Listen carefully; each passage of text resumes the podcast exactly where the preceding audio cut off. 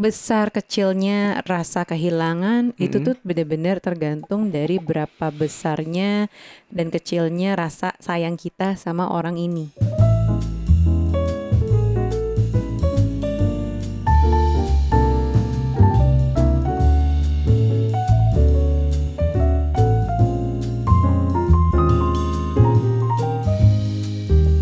Hai. Hai Ibu. Hai Bapak, hai semuanya teman-teman. Selamat datang di podcast Curhat Babu, Curhat Bapak dan Ibu. Hooray. Alright, let's go. Langsung ke topik. Langsung ke topik. Jadi kemarin kebetulan aku diingatkan oleh seorang teman. Hey hey you know who you are.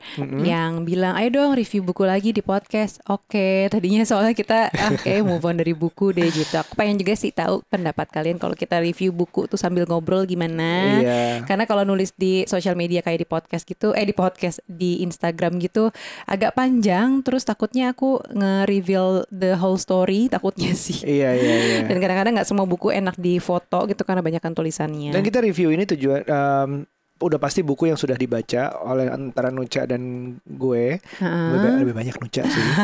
dan memang eh, kalau yang membantu kita ya. Ya, Yang, Yang memang membantu. kita menurut kita ada gunanya membantu Iya, kita dan, dan- kalau bisa hubungannya dengan relationship atau parenting itu kita bahas. Iya, iya, iya, iya. Aku suka soalnya buku-buku yang self help, self development gitu dan Mhm. terutama sekarang ini ini buku yang kita mau review adalah buku yang aku udah baca sebenarnya dari bulan lalu, pengen dibahas tapi eh, nggak kesampaian di podcast jadinya aku udah sempat posting di Parent Talk sih dibahas Mhm. beberapa kali dan ternyata performance-nya bagus banget. Jadi kayaknya orang banyak yang relate deh dan nge-save Iya. karena topiknya adalah soal grieving, soal kehilangan.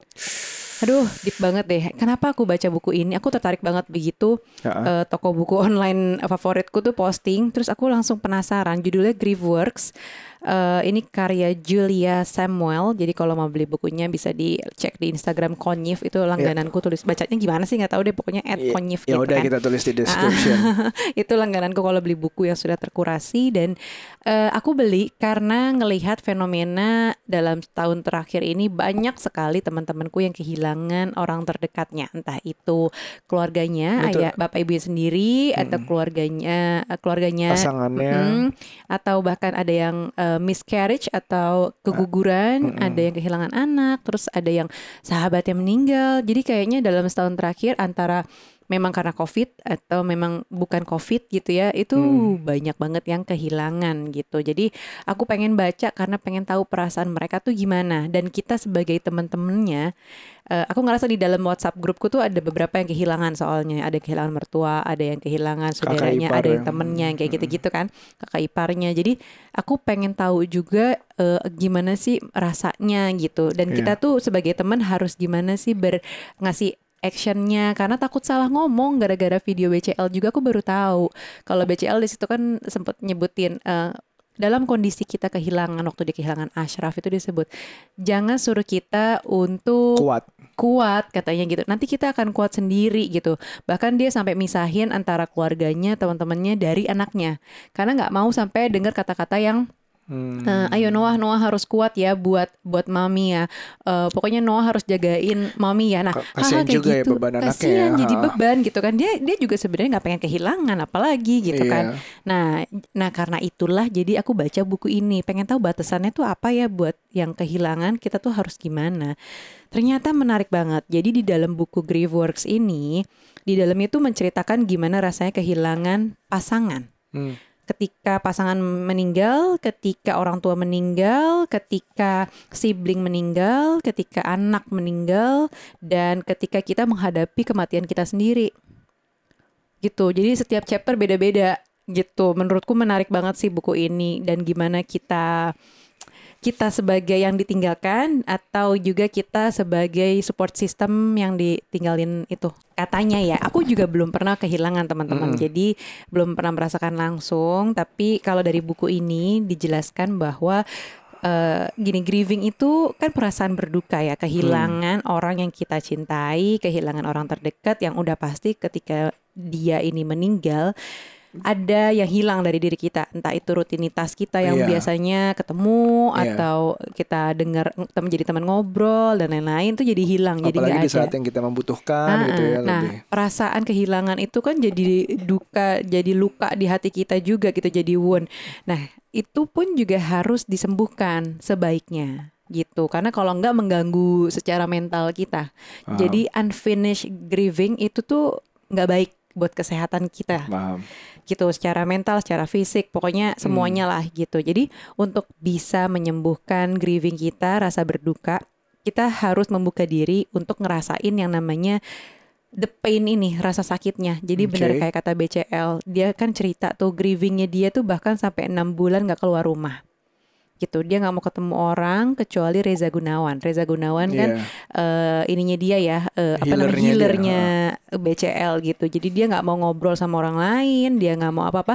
Dia cuma mau curhat sama Reza Gunawan karena dia udah tahu orang yang bisa mendengarkan dia dan ngasih solusi gitu ya. Setidaknya cuma Mas Reza katanya gitu.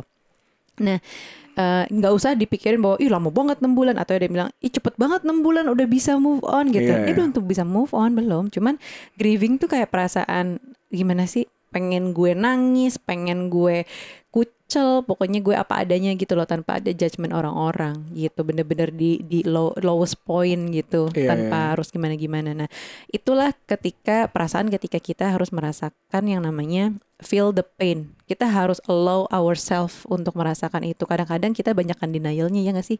Kalau kita lagi kecewa dan kesel aja mungkin kita nggak nggak pengen ngerasain lebih dalam, tapi pengennya eh, ya udah deh, sok-sok lewat, sok-sok strong atau sok-sok banyak sok-soknya gitu loh kita. Tapi kita nggak membiarkan diri kita untuk merasakan ya kecewa, ya gue sedih, terus pengen marah, pengen nangis. Enggak, kita tuh berusaha untuk sok strong aja gitu. Seringnya. Aku tuh Oke, kamu masih mau lanjut cerita apa?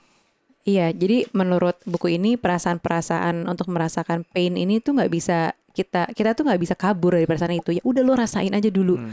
Entah itu berapa lamanya nggak apa-apa, rasain takes time gitu. Memang pasti, makanya kayak BCL dia bilang 6 bulan untuk nggak keluar rumah, habis itu baru mulai pelan-pelan banget. Hmm. Sampai akhirnya sekarang kalau dilihat aku ngerasain banget sih setelah udah setahun Ashraf meninggal, kalau ngelihat Instagramnya BCL tuh udah lebih hidup gitu. Kayak oh dia ini banget ya sekarang ya cantik banget terus karyanya banyak banget sekarang gitu kayaknya oke lah gitu jadi dia udah siap lagi gitu nah itulah yang sebenarnya menurutku salah satu contoh sih mungkin aku nggak banyak kenal orang ya yang melewati proses grieving Iya, tuh iya. kayak apa dan terlebih ini adalah ditinggal pasangan ya BCL gitu Hmm. terus apa kamu mau cerita apa Enggak, apa namanya? Kadang aku mungkin ada du- ada satu kehilangan yang masih aku juga nggak banyak kehilangan belum banyak kehilangan orang yang Mm. deket banget gitu ya. Tapi ada satu kehilangan dulu waktu itu kakak sepupuku yang as far as I can remember. Nah Mhm. waktu itu aku SMP kalau nggak salah. Kakak sepupuku eh, dia diberitakan meninggal di saat aku lagi ke sekolah.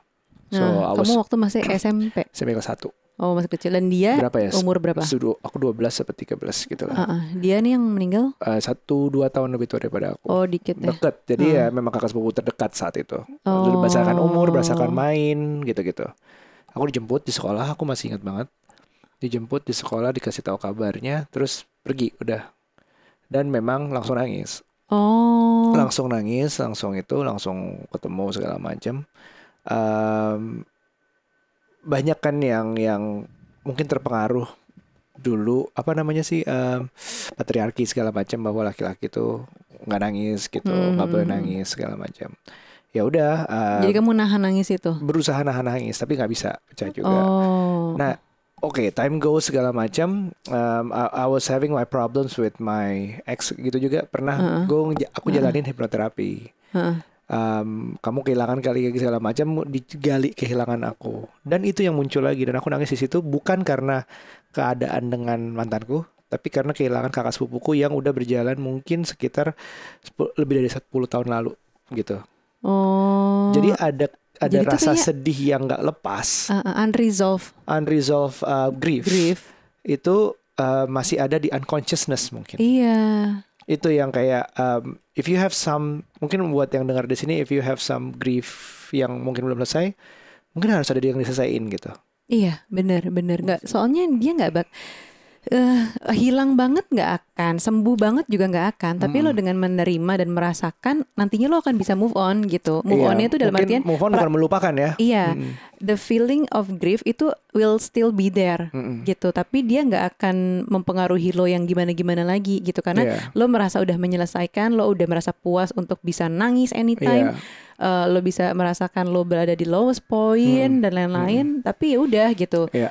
Eh, hidup akan move on juga gitu. Nah ternyata eh, apa namanya besar kecilnya rasa kehilangan itu Mm-mm. tuh benar-benar tergantung dari berapa besarnya dan kecilnya rasa sayang kita sama orang ini gitu. Jadi mungkin ada yang eh, mungkin kamu saking dekatnya tadi sama sepupu kamu ternyata dia namanya dulu anak kecil ya Iya, 10 12 tahun nggak gitu terus ngerti. lah. Heeh, tapi itu itu kamu happy, kamu sebenarnya sayang gitu. Makanya begitu kehilangan di kamu shock Iya, banget da- gitu. di, di saat-saat kayak gitu di umur segitu nggak akan merasakan gue sayang banget sama lu gitu mungkin enggak, ya Enggak, tapi uh-uh. lebih ke arah kayak main bareng terus ada gitu segala macam itu lebih ke unconsciously masuk bahwa you enjoy his or her companion Mm-mm. gitu Iya, dan dibilang juga di buku ini, it's not the pain of grief that damage us. Jadi bukan perasaan grieving berduka itu yang ngerusak diri kita, but the things but the things they do to avoid pain. Jadi ketika kita mencoba gitu ya untuk kabur dari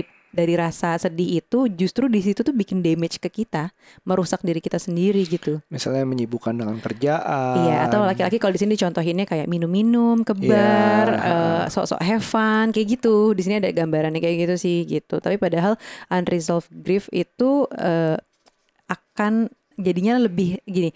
Kalau lo udah mulai heal dan lain-lain mungkin bisa datang ke psikolog, ke expert gitu kan. Hmm. Tapi ketika lo unresolved as- artinya ada yang ketahan di unconsciousness lo gitu ya.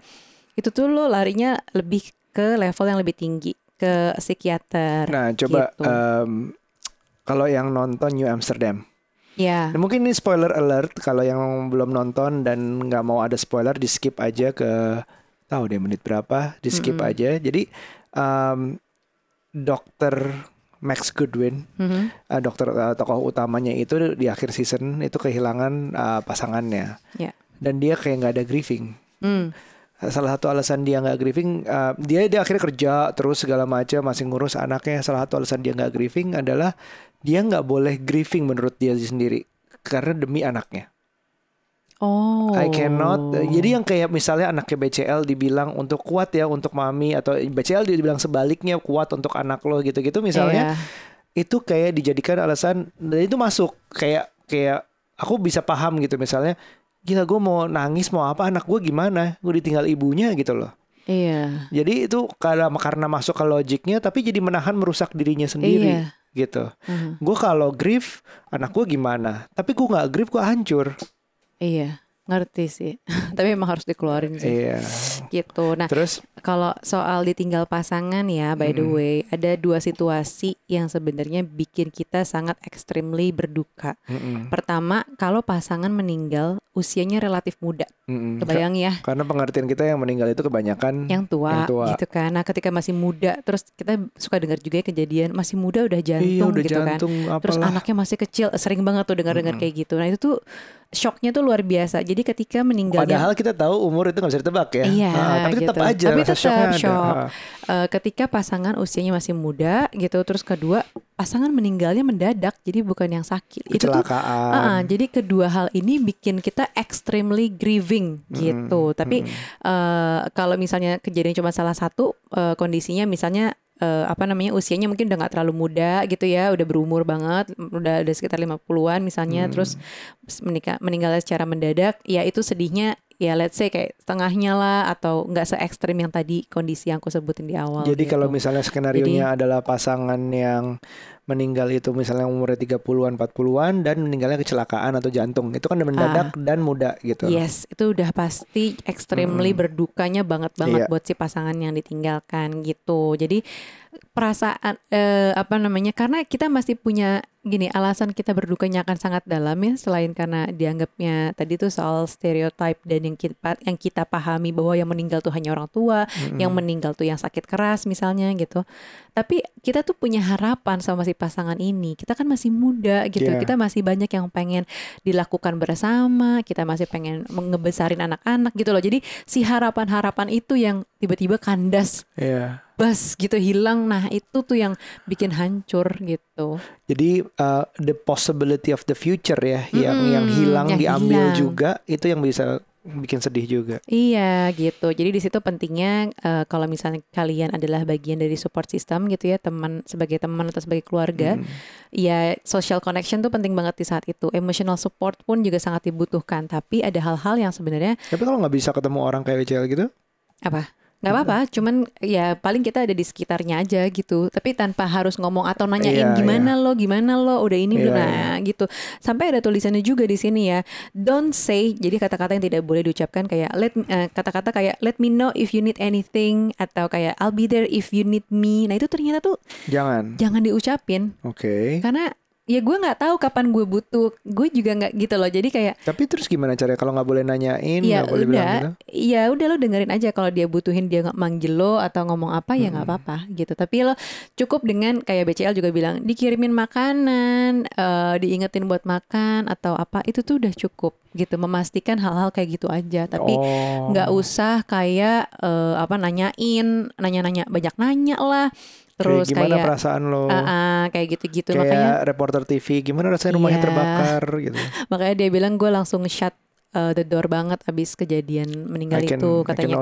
karena sih. dia nggak bisa kayak numb rasanya katanya nggak Iya. gitu. Jadi bener-bener nggak tahu gitu. Terus udah gitu eh, ada risetnya juga nih dari buku ini. Perempuan itu cenderung lebih terbuka dan ekspresif. Jadi misalnya BCL eh, ditinggal pasangannya biasanya cenderung tuh kalau perempuan ditinggalkan eh, dia bisa lebih ekspresif gitu ya dengan nangis dengan entah apa pun lah kesedihannya gitu ya mau dia nangis guling-gulingan atau apa. Tapi nanti tuh dia relatif bisa terbuka. Dia ungkapkan mungkin sama orang pilihannya aja ya untuk bisa menceritakan perasaannya tuh gimana eh, apa fear-nya apa traumanya apa gitu kan. Oke. beda banget sama laki-laki. Misalnya nih kamu eh, ditinggalin sama aku gitu bab biasanya laki-laki relatif lebih tertutup Atau kurang ya. ekspres ya ah, mungkin ya.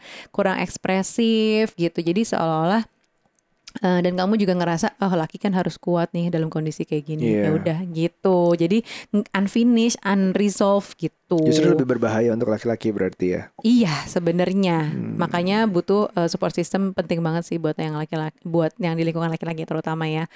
Gitu. Jadi banyak banget sih aku pelajaran dari sini. Aku posting di Parent Talk dan ternyata itu komennya banyak banget artinya tuh banyak yang sudah ditinggalkan bab ini tuh ceritaan di kolom komen Parent Talk ya pada saat aku ya. posting konten ini ternyata banyak banget yang udah ditinggalin pasangan sebanyak itu Iya, mungkin ketinggalan orang tua lebih meant to be ya. Maksudnya orang tua meninggalkan kita duluan. Itu secara statistik mungkin lebih banyak kayak gitu. ya Ditinggal pasangan yang unpredictable dan bagaimana dengan ditinggal anak, Bu? Ah ditinggal anak juga. Aduh nggak ada yang ngerti lagi kayaknya rasa itu sakitnya ya. Aku sedih banget uh, ada kalimat yang no parents should bury their children. iya bener.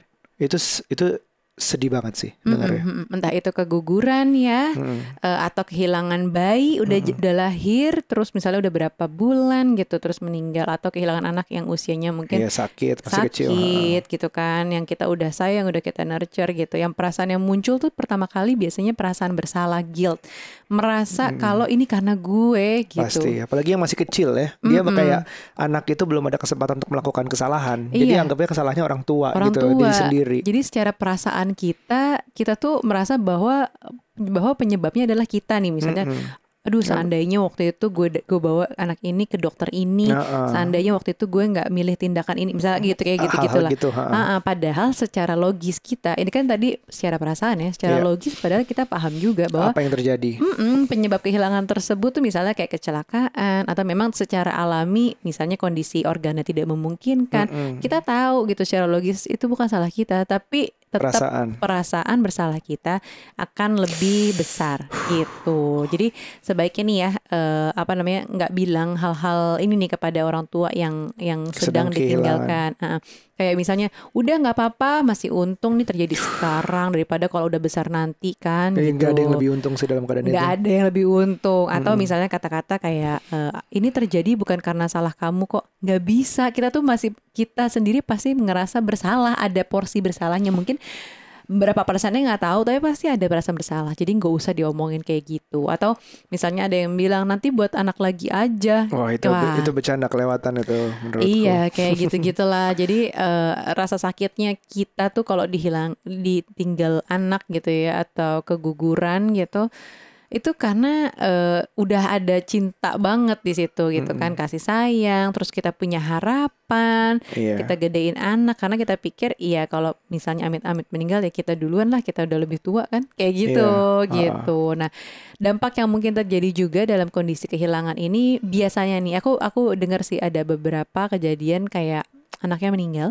Mm-mm. terus hubungan antara si bapak dan ibunya ini terganggu. Bahkan ada yang jadinya pisah akhirnya Itu pasti torn banget dari segi satu saling menyalahkan bisa Mhm. jadi atau uh, traumatik kayak misalnya kalau mau punya anak lagi jadi gimana Iya. jadinya itu pasti Mm-mm, kepikiran. pasti Um, banyak hal yang kayak mikirnya um, mungkin gua nggak deserve atau nyalakan Iya. diri sendiri bukan nyalain orang lain doang eh, nyalain pasangan tapi Heeh. nyalain diri sendiri plus um, kemungkinannya gimana lagi ke depannya kita Iya, terus belum lagi ada kesal- kesehatan mental di kitanya gitu kan kita pasti gelisahnya mungkin ini akan berlangsung lama ya. bawa mimpi lah bawa mimpi, overthinking, nggak bisa tidur pasti, udah Iya. gitu pasti fisik juga drop gitu Mm-mm. kan. Jadi ya pusing lah, sakit karena pokoknya itu disebabkan stres semua tuh penyakit-penyakit itu disebabkan stres biasanya Iya, jadi rasa duka nih perlu dilewati dengan ya perlahan-lahan ya, nggak nggak bakal cepet pasti kalau kehilangan seperti ini gitu kan. Mm-mm. Jadi eh, apa namanya? Yang pasti komunikasi dulu deh sama pasangan, ekspresiin kegelisahannya atau ketakutan kita apa. Terus bahkan ya pentingnya juga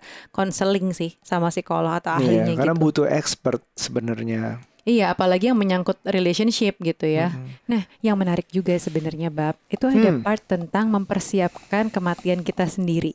Tapi di sini kayak lebih dikisahkan kalau eh, kita tuh memang udah ada penyakit, terus mungkin kita lagi dalam keadaan eh, koma atau mungkin Ya, koma nggak bisa kali ya, Koma nggak bisa ya. Maksudnya, maksudnya lebih ke yang udah prepare, udah tahu gitu. Ini kita Ah. lagi sakit gitu dan kondisinya kita nggak bisa nggak akan lama lagi. Jadi kalau tadi ada penyakit apa yang meninggal tiba-tiba ini yang meninggal pelan-pelan kasarnya gitu ya. Jadi kayak Iya. udah tahu gitu. Jadi Terus menurut buku ini eh, attitude kita ketika kita menghadapi kematian itu adalah refleksi dari gimana kita hidup, dari gimana selama kita hidup, gitu. jadi, jadi- kalau kasarnya eh, let me guess, aku belum baca Iya, coba. tapi kayak eh, kalau kita hidup sudah kayak menemukan dalam tanda kutip apa yang kita cari atau sudah fulfilled, uh, udah content, oh, misalnya tujuan hidupnya ini nggak harus ya semua orang sama, misalnya menikah, punya Mm-mm. anak, punya cucu segala macam, mungkin orang beda-beda. Tapi kalau orang itu tujuannya adalah itu dan sudah tercapai, Ya. mungkin akan ya mungkin nggak akan pernah 100% siap, tapi akan lebih siap menghadapinya. Iya Kira-kira benar. kayak gitu ya. Acceptance of death itu Uh, uh, penting jadi banget. tujuannya apa udah kayak terpenuhi kan? Jadi secara psikologi juga udah prepare gitu kan. Terus eh, udah lebih paham lah bahwa waktu ya sebentar lebih nerimo gitu loh mungkin kalau bahasa kita ya. Mm, jadi kalau ya misalnya ada orang juga yang ya akhirnya harus menerima kenyataan bahwa dia tidak bisa punya anak gitu. Mhm. Kalau dia udah nerima mungkin jadi lebih gampang. Iya, jadi hidupnya lebih mudah, lebih ringan gitu ceritanya ya. Mm-mm. Dan begitu juga kalau eh, si orang ini yang misalnya udah dalam eh, apa namanya detik-detik terakhirnya eh, udah tahu mau meninggal Mm-mm. dan dia misalnya semasa hidupnya itu adalah orang yang full of anger, Mm-mm. ya begitu dia tahu waktunya dia nggak akan lama, dia akan lebih marah lagi. Kayak ada Gitu. penyelesai apa ada yang belum selesai, Hmm. ada hutang atau ada dendam atau ada Dendam, apalah. dendam. Dendam lah kalau saking dendamnya jadi dendam Bu katanya. iya dan dan yang pengaruh juga sebenarnya adalah soal religion, soal gimana keyakinan Spirituality, spirituality sama pertama soal social support itu menjadi dua faktor terbesar untuk acceptance of death Social tadi. support maksudnya gimana tuh kira-kira? Dari keluarga udah kumpul dan keluarga udah Hmm, cukup bisa menerima, nggak deny. Itu agak susah ya kalau misalnya kita ngomongin Tapi setidaknya di depannya si yang mau meninggal ini, di yang sakit maksudnya Oh, gitu. Pokoknya ya, kadang-kadang kan yang ya kita ngeliat mungkin di film kali ya beberapa Mm-mm. kasus kayak keluarganya justru yang nggak mau ngelepas gitu. Iya, Oh. gitu. Jadi banyak sekali di buku ini menjelaskan tentang gimana eh, apa namanya, bagaimana kita menghadapi kematian, baik itu pasangan, baik itu anak, eh, orang tua, eh, keluarga, sibling gitu ya, dan juga gimana kita harus mempersiapkan kematian kita sendiri gitu. Jadi katanya eh, kita nih perlu untuk mencoba ngomong, planning dan Hmm. prepare untuk our own death gitu ya, long before we face our own gitu. Jadi pokoknya ngomongin Hmm. soal kematian ini ya kayak sekarang nih. Ya kita nggak tahu sih kita akan matinya kapan gitu kan. Hmm. Tapi bisa dibicarakan misalnya eh, mungkin aku kalau bisa memilih pengennya kematiannya dalam bentuk ini. Udah nggak usah ditangisin kalau aku eh, apa meninggal eh, apa apa apa. Kadang ada yang udah prepare Iya, iya. segitunya. Ak- kayak hal mungkin hal-hal duniawi. Misalnya em, asuransi atau warisan Warisannya udah atau jelas, apa pun yang bikin kayak misalnya aku punya tanggungan nih. Mm-mm. ya aku bikin kalau misalnya amit-amit terjadi sesuatu ya kamu udah siap secara duniawi. Mhm. terus second of all adalah em, hal-hal kecil. Misalnya ya mungkin nggak second ya jadi kayak hal-hal kecil em, aku tuh bilang pernah bilang sama kamu kamu inget gak aku tuh pernah bilang bahwa aku nggak mau diiring-iringi ke kuburan Mhm. jadi kalau aku sudah meninggal, ya misalnya harusnya dikuburkan segala macam di kuburan ya, ya udah ketemu di sana kasarnya. Mhm. Jadi di saat meninggal aku, aku agak berpikir bahwa aku nggak masih nggak mau ngerepotin orang lain. Hmm. Jadi kalau bisa ya kalau memang lakukan yang harus dilakukan. Em, sedih, oke aku nggak bisa mencegah orang lain misalnya sedih akan aku fine. Tapi kalau bisa tidak merepotkan. Jadi kalau Iya. ada yang nggak bisa datang ya sudah. Kalau ada yang nggak ngasih sumbangan ya sudah. Kalau mau mengiringi nggak usah mengiringi gitu, gitu-gitu. Iya kayak mamaku aja dia juga udah bilang nanti mama kalau udah meninggal di sini ya udah tahu dia udah bahkan udah Hmm. Nah beli seperti makam itu. loh Ha, ha, udah beli ha. makam tuh mamaku terus udah gitu udah suka bilang nggak mau pakai bunga yang ini ya maunya bunga ini aja sampai kayak gitu gitu Iya iya. Jadi iya. udah ada lah orang-orang yang mempersiapkan gitu dari sekarang dan eh, apa teman-teman kalau yang memang melewati masa grieving yang nggak mudah terus eh, lagi mencari-cari buku menurutku ini sangat eh, rekomend sih buku Grief Works by Julia Samuel. Do you recommend people to talk about death sometimes? Yes, yes, yes. Kadang itu eh, merilis salah satu bentuk untuk rilis eh, grief menurutku. Dengan Iya. BCL dia bisa open up about the story Ashraf meninggalnya kenapa, gimana prosesnya, kronologisnya dan sampai apa proses dia grieving. Menurutku tuh bagian dari terapinya sih. Di sini juga disebutin kayak gitu. Betul. Talk about it is one thing karena um, ba- banyak ada juga beberapa orang yang mungkin nggak mau um, oh ngapain sih ngomongin gituan ah ngeri ah nanti ah nggak ah sedih banget jadinya. Iya. Kadang mungkin harus sesuatu ada yang diomongin bukan mungkin untuk ngeri-ngerian bukan untuk sedih-sedihan tapi ya just to be prepared. What do you think of death gitu misalnya. Iya, iya, iya. Untuk tahu pasangannya seperti apa, keluarga seperti apa, A- kayak menjelaskan kematian ke anak itu kan juga suatu tahap dalam mengenal kematian gitu. Betul betul. Nah eh, menariknya juga di buku ini tuh dijelasin setiap chapter kematian tadi Mm-mm. eh, ada tiga cerita yang berbeda. Jadi based on eh, real story gitu. Jadi ada yang misalnya nih menghadapi pasangan meninggal, Mm-mm. ada yang ceritanya satu eh, pasangannya mendadak meninggalnya, yang satu apa ceritanya Sakit gitu. Jadi pelan-pelan ah, ah, gitu. jadi macam-macam. Jadi di sini tuh menggambarkan banyak sekali cerita orang, terus ada kesimpulan-kesimpulan di belakangnya dan proses grieving itself tuh kayak apa. Eh, aku sukanya ya saat ini tuh belum banyak orang ngebahas grieving. Jadi aku penasaran baca buku ini tuh karena Mhm. itu. Ada psikolog-psikolog di Instagram eh, ya yang aku kenal juga Mulai- pada eh, posting-posting misalnya kayak Mas Aji Santoso Putro. Iya. Eh, dia pernah posting juga seputar grieving. Terus udah gitu Mbak Anastasia eh, Satrio dia juga psikolog anak dan juga eh, psikolog dewasa Mm-mm. dia juga sempat posting soal seven stages of grieving kayak apa. Jadi ada prosesnya gitu bab kayak Iya. kayak apa namanya kayak eh, Ada apa denial, gunung es gitu ya. ada gitu-gitu. Ada lagi marah-marahnya, ada fo- ada awal tuh biasanya anger, denial, Mm-mm. marah banget yang pokoknya turun banget ke bawah sampai akhirnya dia bisa melewati itu semua. Jadi Gitu. seven, seven stages of grief kalian bisa baca eh, cari sendiri bahwa urutannya itu adalah denial, anger, bargaining, um, depression, acceptance itu dia. Heeh. Uh, terus juga macam-macam lah. Jadi kayak kalian bisa cari sendiri. Kita nggak akan bahas itu lebih jauh. Cuman buku ini mungkin ngebantu kalau yang kita mau lagi grieving atau ya mulai berpikir bahwa kita juga bisa ngomongin tentang kematian di saat kita mungkin lagi sehat-sehat saja. Benar. Gitu. Dan eh, teman kita sendiri, Bab, eh, Mbak Nira, Nira Hmm. Syada Rusman, Ha-ha. di Instagramnya tuh sampai sekarang dia bikin loh satu namanya Let's Talk Grief. Iya. Jadi dia bikin kayak perkumpulan di eh, Zoom, Zoom online gitu. Dia eh, ngajak orang-orang yang merasa punya grief eh, untuk ngobrolin soal itu. Oh, Jadi mencoba gitu ya. ya. Dan eh, apa namanya? Dia soalnya kehilangan ibunya dan eh, kalau nggak salah keguguran juga gitu. Jadi dia eh, apa namanya punya punya inilah memori yang nggak baik gitu soal grief. Jadi dia mencoba ngajak orang-orang supaya yuk kita ngomongin grieving karena jangan sampai kayak zaman dulu deh Bab kita tabu banget kan ngomongin Iya. soal nggak punya anak atau susah punya anak sesuatu yang tabu. Mm-mm. Begitu juga dengan grieving orang seolah-olah ya udah nanti kan tuh bisa lewat sendiri. Padahal tuh perlu dibicarakan ke Betul. sesama yang senasib gitu. Betul. Semoga uh, episode ini berguna. Uh, baca bukunya namanya Grief Work ada oleh Julia Samuel. Um, bisa dicarilah di mana terserah. Um, dan kita um, berharap vid- episode ini bisa disebarkan, um, didengerin untuk teman-teman, untuk kalian lagi grieving mungkin, atau kalian punya teman atau kenalan yang sedang grieving, atau just uh, talk when you're alive. Juga nggak masalah kita ngomongin grieving kita ngomongin death. It- semoga itu berguna. Senang sekali Nucha uh, bisa baca entah kenapa tiba-tiba baca Griefworks.